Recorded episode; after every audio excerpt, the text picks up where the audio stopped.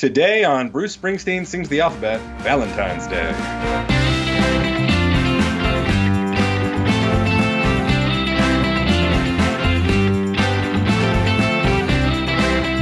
Hey everybody, welcome to Bruce Springsteen Sings the Alphabet. It's the only podcast on the internet where we talk about every single Bruce Springsteen song in alphabetical order. I'm JB Clark. I'm joined as always by Rob Carmack.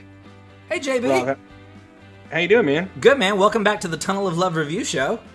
Oh, yeah. Glad we're finally hitting our stride with Tunnel of Love. Was this the third and 4 weeks? I've lost track. It's a bunch. Fourth and 5 weeks? We've really, I mean, we neglected this album pretty good, or I won't say we did. The Alphabet neglected this album pretty strongly, like in the first half of the Alphabet. But it's man, true. Once we hit the S's and the T's, it's like since Spare Parts, it's been like Tunnel of Love has just been happening. Yeah. You know?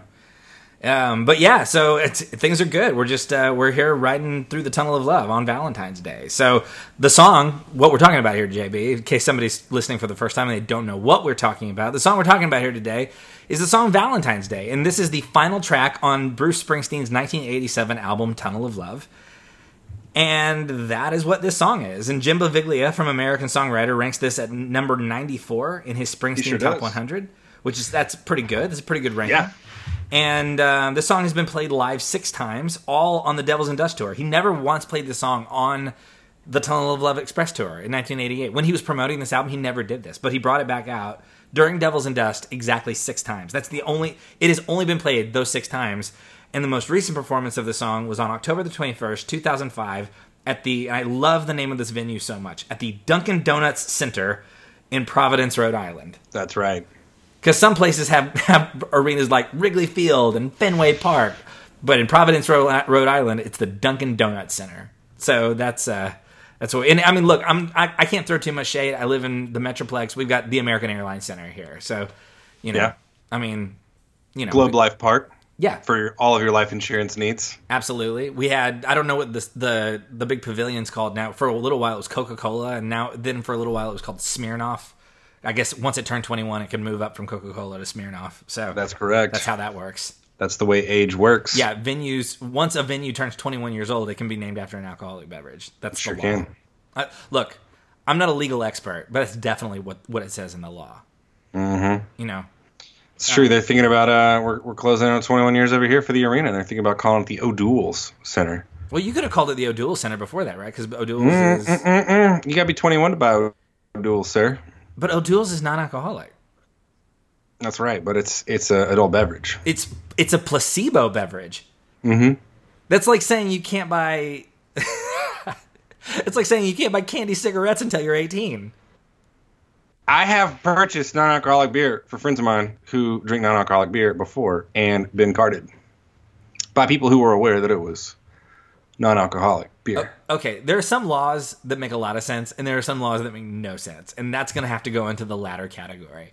That's right. I was buying a couple of cases of this really delicious non-alcoholic beer that I only knew how to find at like the Whole Foods in Nashville, and so I had a bunch of cases of Erdinger's, and the lady checking me out just gave me this insane look, and I looked at her and I was like, "We're having a party night. We're gonna get so full."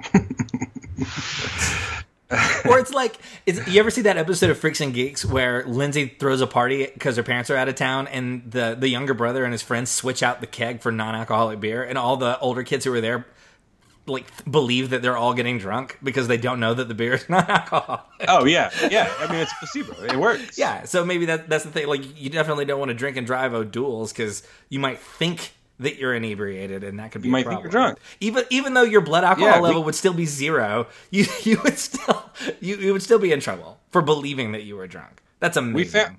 Coors' non-alcoholic beer looks almost exactly like their regular alcoholic beer, and we got my buddy a lot of Coors non-alcoholic beer for his like college graduation party, and he drank like a lot of non-alcoholic beer that night, and it was so funny. Oh man, it was so funny. Non-alcoholic beer makes no sense to me. Like all it does is make you like full. Like that's the only thing it does. Like you could either drink all this non-alcoholic beer, or you could just eat a giant loaf of bread. They'll both give you exactly the same after feeling. You know, that's like, right. I guess one is more so like it's weirder, I guess, to go to a party and just stand around like with a loaf of bread in your hand than it is like chomping down a loaf of bread. Yeah, I'm gonna do, next time I get invited to a party, that's what I'm gonna do. I'm gonna bring my own. I'm gonna bring a baguette. I'm gonna go to Tom Thumb and I'm gonna buy the biggest baguette I can find. I'm just gonna walk around and just eat on it instead of non-alcoholic beer. That's how it works, man. It's the same thing. I'll post a picture of it. Everybody will enjoy. Anyway, that's not what we're here to talk about. We're here to talk about Valentine's Day. Man, did we deviate. So anyway, those were the basic facts, that it's only been played 6 times, most recently in Providence, Rhode Island, 2005. So musically, how are we feeling about this song? So the bass really pushes the acoustic through the progression here. It's just big bass whole notes, kind of walking. Some acoustic guitar. Keyboard comes in. Some gentle strumming on an acoustic guitar. Very gentle acoustic guitar strumming. That sweet, sweet tunnel of synth pops in. Yes. After the first verse. Also very slight. You know the one. In comparison to how it shows up on songs like Tunnel of Love, it's very... like, Roy is, like, pulling back pretty hard on this. I would say compared to any other song, though, it's still very pervasive.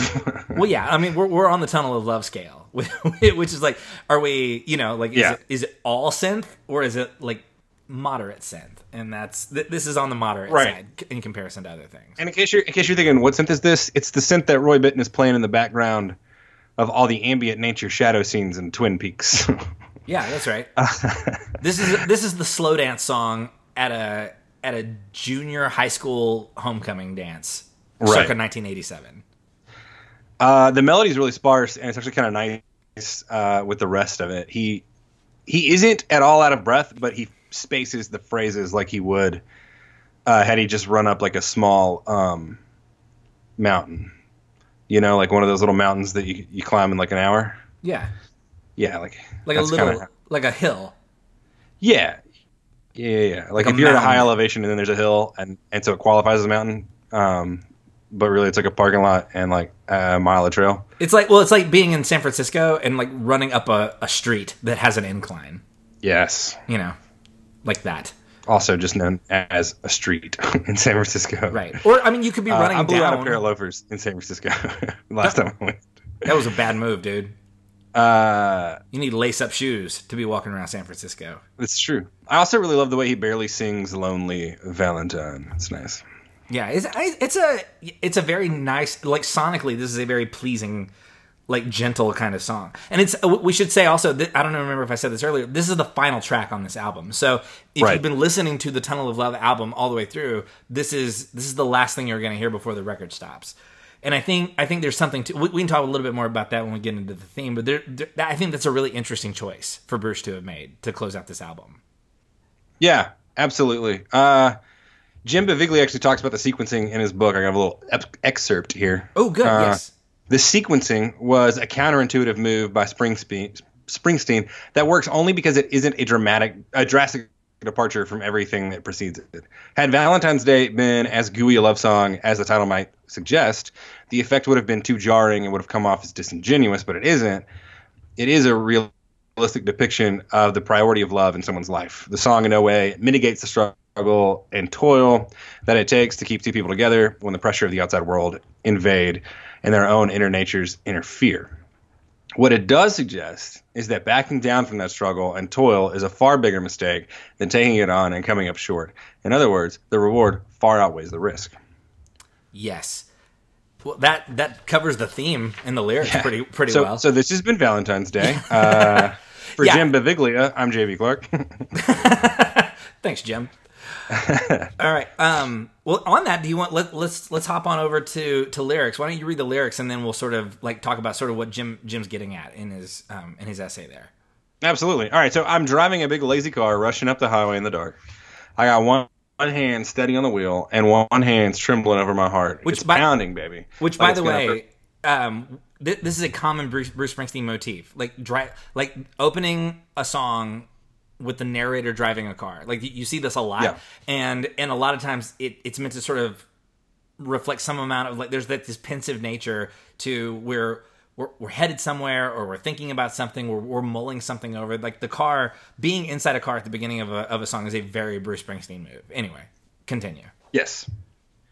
It's oftentimes, like, contemplative when it's not action-packed, if that makes sense. Yeah. So I got my hand steady on the wheel and one hand's trembling over my heart. It's pounding, baby, like it's going to bust right on through, and it ain't going to stop till I'm alone again with you. A friend of mine became a father last night.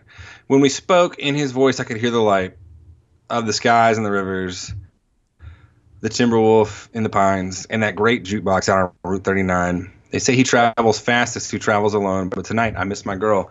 Mister, I miss my home. Okay, so by the way, the line here where it says a friend of mine became a father last night, Bruce has acknowledged that that is a direct reference to when he found out that his friend and manager John Landau had first become a father in 1985. So that's him sort of remembering the emotion of a good friend of his telling him that his child had been born. And so like that feeling of like joy for this other person, but also sort of this realization of maybe that's something I need. Like maybe there's some sort of longing that I have that now he doesn't have because there's a child in his life. And I'm not saying like that's good or bad or like that's a appropriate or healthy way to interact with it. But it seems to be, that seems to be where the narrator of the song is. Like he sees this person having a child and there's a part of him that wonders, do I want that? You know? Well, yeah. And that's also sort of a moment, if you haven't had kids before, like if someone you love has a child before you do, that's a moment when you sort of realize, you begin to, for the first time, see that thing that people tell you about of having your own kid. Like you love them no matter what. Mm-hmm. When someone close to you has a child and you hold that child for the first time or see that child or hear about that, find out about that child for the first time, you feel this sense of, or at least I did, like this sense of, you know, almost like you're a gorilla and there's a new member of your pack that you've got to protect. Like there's a, you know what I mean? Like I can't describe how like animalistic the first time I met one of my friends' children, you know, for the first time was, you know, this feeling of just like, oh, I will lay down my life in a heartbeat for this child. And that, you know, it's almost like a love that binds. This makes a lot of fighting and a lot of tough days and a lot of tough nights worth it just to look into this baby's eyes and see this baby see me. And I think there's something to that here. Yeah, and he's acknowledging, because I remember the first time a friend of mine, like someone up my age, had a kid that I was close to, and I didn't have, I mean, the guy's kids are great, but I didn't have sort of that rush of like, this is of my, you know what I mean? Like I didn't have like that tribal sort of like protectiveness over it, but I did. There was a part of me that sort of felt like, oh, this, like, well, first of all, like he's an adult. Like this is real life adult stuff, right? Yeah. Like, this is very real. But there's also that sense of this person is on a journey that I am no longer on. Like, you know what I mean? Like I would later on find myself on a similar journey. But at that part of my life, like I wasn't dating anybody. I was in grad school, and it was sort of like this thing of this person's path has led him to something that is big and profound. And whether or not I want that, that's a question. But that's a question you have to reckon with when you see someone that you so closely identify with, kind of engaging it at that level. And like, I mean, the way you articulated it was like they're like sort of like a tribal, like, almost like a primal kind of connection that you would have with the child. But then there's also sort of the realization of this is one of the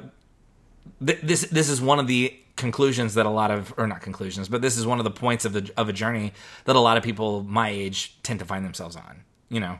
Yeah. And so Bruce describes it here as a long, like it sort of awakens a longing inside of him. Yeah. Anyway, go ahead. In the sound of the leaves left blown by the wayside, that's got me out here on the spooky old highway tonight. Is it the cry of the river with the moonlight shining through? This ain't what scares me, baby. What scares me is losing you. They say if you die in your dreams, you really die in your bed. But honestly lately, but honey, last night I dreamed my eyes rolled straight back in my head, and God's light came shining on through. I woke up in the darkness, scared and breathing and born anew. It wasn't the cold river bottom I felt rushing over me. It was the bitterness of a dream that didn't come true. It wasn't the wind in the gray fields I felt rushing through my arms. No, baby, it was you. So basically he's talking about like having I mean, it's funny. It's almost like he has to myth bust his own verse, because he talks about, like, I had a dream that I died, but I also realized, like, you can't really have dreams where you die. Like, psychologically, I guess there's some sort of, I don't know. So anyway, he's like, look, I know that people who hear this song are going to be like, you can't die in your dreams. And he's like, whatever. Here's what I'm saying. I had a vision, a dream, whatever, in which I did die. And in that dream, as I'm sort of reckoning with, like, my life and all the things that you sort of, like, deal with, I didn't feel the cold river, and I didn't feel, like, anger over all the things that didn't happen in my life that I wish did. It was you. Like, the only thing that mattered at the end of the only thing that mattered at the end of my own theoretical existence was whether or not you were there. Or you were with me at the end.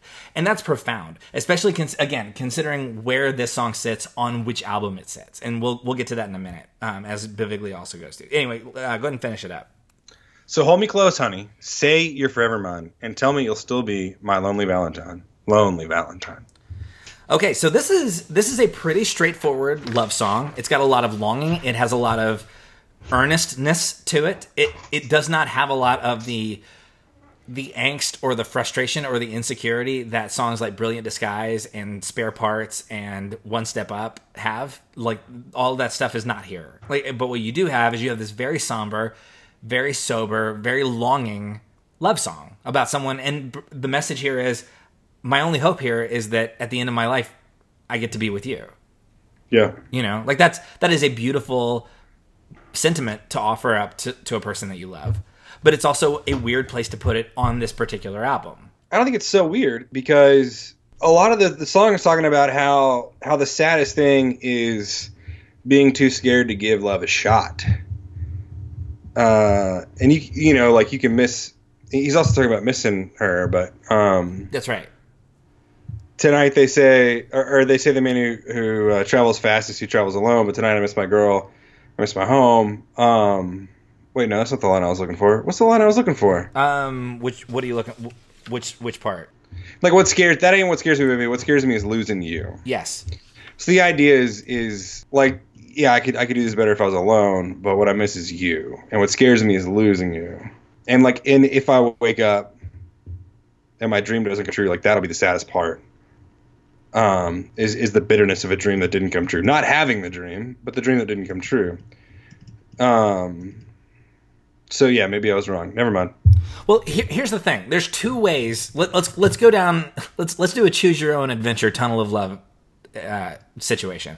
So okay. There's two ways that you could track this album. There's the way that Bruce does track it, but then there's an alternate way that he could have tracked it. And I think the choices, I think the choice to track it the way he did versus the way he could have is very telling about what he wants to say. So in an alternate universe, Bruce could have used this song on side one.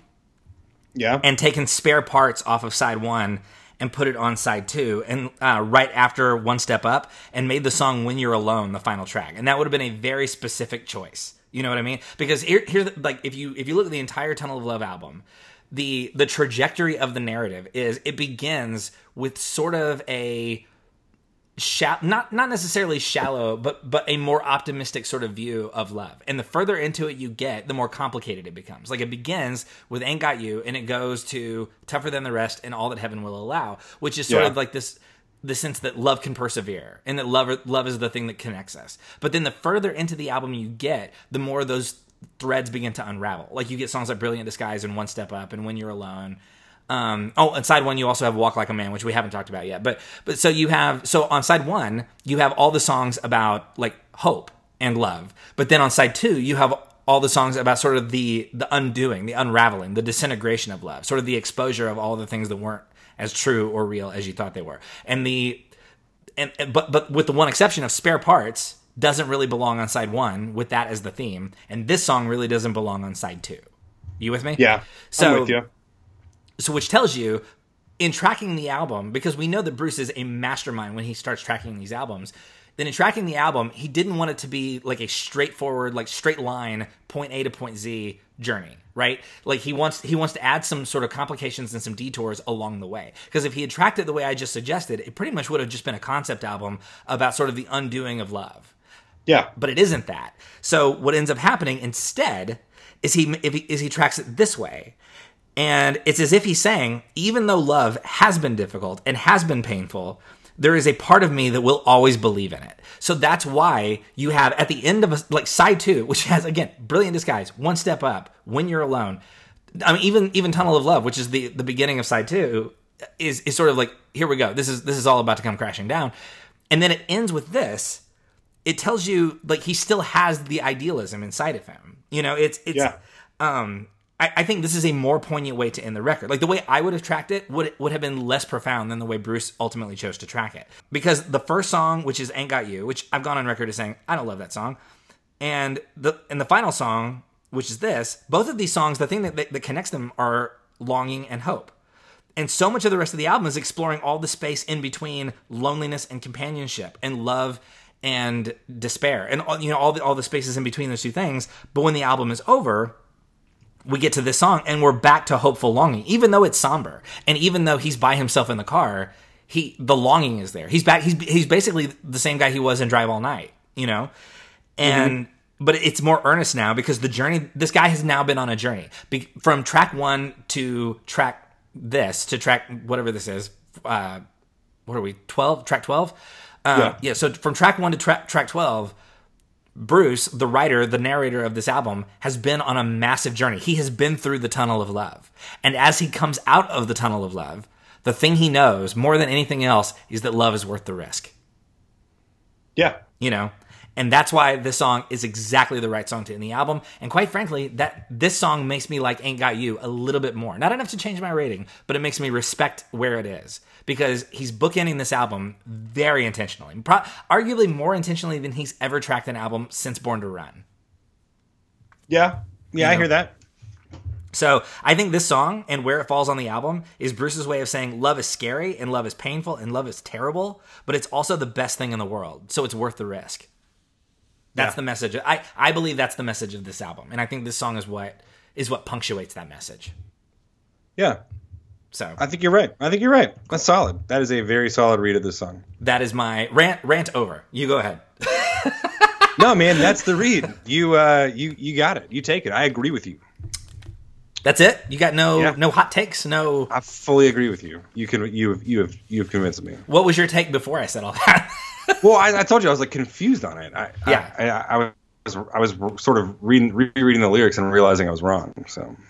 Well, it took me forever to. I mean, actually, I didn't. I don't know that I came to this conclusion until earlier this week when I was just listening to this song over and over. Yeah. And trying to kind of place it. And so, in listening to the song over and over, what I started doing was I just started putting on the whole record and trying to sort of contextualize, like, what do I feel when I get to the song after having been through all of the other 11 tracks, you know? Right. And that, because it is confusing. Like, if you just look at it at face value and you put it up next to One Step Up and When You're Alone, this song makes no sense. But then when you start framing it in terms of this massive, complicated journey, it begins to become, like, not only does it make sense, it actually kind of wakes you up in some interesting ways. Yeah. So, that's all I got. Oh, right on, man. That's a solid read of the song. I'm into it. Cool. How many leaves blown by the wayside? How would you give this? I think I give it like I don't know if I. Part of us to give it 4, but I think I give it 3.5. Okay, I think that's fair. I'm a 4. Awesome. Yeah, that's awesome. And this song has appreciated for me over time. For a little while, this was one of my least favorite Bruce Springsteen songs because I thought it was boring. But really, yeah, I mean, I think the melody's really brilliant, like the cadence. It is. Well, and I mean, quite frankly, I had a really hard time connecting with Tunnel of Love initially. Like it took me a good, I mean, I'm like, I don't know what, like 12, 13 years into my life as a Bruce Springsteen fan. And I think probably for the first 5 of those years, I just did not appreciate this album at all. And yeah, and you know, getting older and like being married and having a kid and sort of like just, I mean, really just being older and having lived more of life. This is one of the only albums of his. This and Devils and Dust, maybe, these are the two albums of his that, like, the older you get, the more they genuinely appreciate, just because, like, you kind of have to have lived a little bit to sort of really connect with some of this stuff. For sure. Know? I 100% agree, and I think that I have the same Tunnel of Love story. Yeah. So all right, so you're a 3.5? Yeah. Cool. I'll be a 4. I sure am. All right, well, then you have a nickname before we sign off. I absolutely do. We have a new patron, Rachel Maniloff. Wait, Rachel what? Maniloff. Yeah, I think that's how you pronounce it. Cool. I feel pretty good about that. M-A-N-I-L-O-F-F. Anyway. Okay. So she told me a few things about herself. And so I came up with this little, early Springsteen hip cat verse that hopefully she will enjoy and feel it resonates a little bit with her life here. But we're gonna say the official nickname is Barefoot Girl Rachel. Not to be confused with just the Barefoot Girl from Jungle Land. Inspired by the Barefoot Girl from Jungle Land. Cool. So anyway, here we go. Magic Rat may drive to the Jersey Line, but Maniloff's been keeping track this time. She knows who's at work and who's been doing their jobs. She's already seen this show 9 times. That's right, Flamingo Line shouts through her Walkman cassette as Barefoot Girl Rachel is tracking the sets. She's got 5 more to go. Yeah, she's tracking the show to make sure it crosses the line. Barefoot Girl Rachel, thank you for supporting the podcast. So wait. And for being a patron. In the Bruce Springsteen fan fiction extended universe, is Rachel the Barefoot Girl from Jungle Land? Because she's hanging out with the Magic Rat on Flamingo Lane. No. This is years later. This is a new generation. Oh, so this is 2.0 Magic Rat, Barefoot Girl, Flamingo Lane. We're referencing back to Magic Rat. He may drive to the Jersey Line, but she's been keeping track. This time. Okay, so the original Barefoot Girl is there in spirit, and Rachel is sort of carrying the torch, as it were. Yeah, she loves the song Jungle Land. She works in HR technology. Oh, so she's in the Bruce Springsteen universe, but she also is aware of other Bruce Springsteen songs. Just as all characters in the Bruce Springsteen universe are. This is a conversation we've never had. Do we believe that all of the characters in Bruce Springsteen songs are aware of an artist named Bruce Springsteen, and that those songs exist? All characters in the extended podcast nickname Bruce Springsteen universe are aware of Bruce Springsteen. Okay.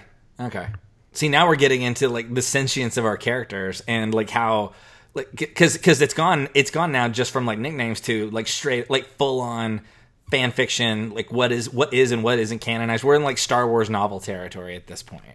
We are. Yeah, which I've read most of the Star Wars novels, so I love that territory. When you were reading, after you read all the Star Wars novels, and Disney announced, by the way, none of those novels matter anymore, were you upset, or were you whatever? No. I enjoyed them. What? So I'd read half of the comic book canon back when it was with Dark Horse, and I'd read a few of the novels, and then when Disney bought it. And I love them, and you know my sickness. I felt pressure that was hanging over my head every day.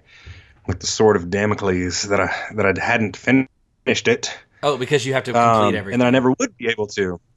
Yeah, and then Marvel says, "Hey, you can read as much of that as you want to, and it will inform the future forever.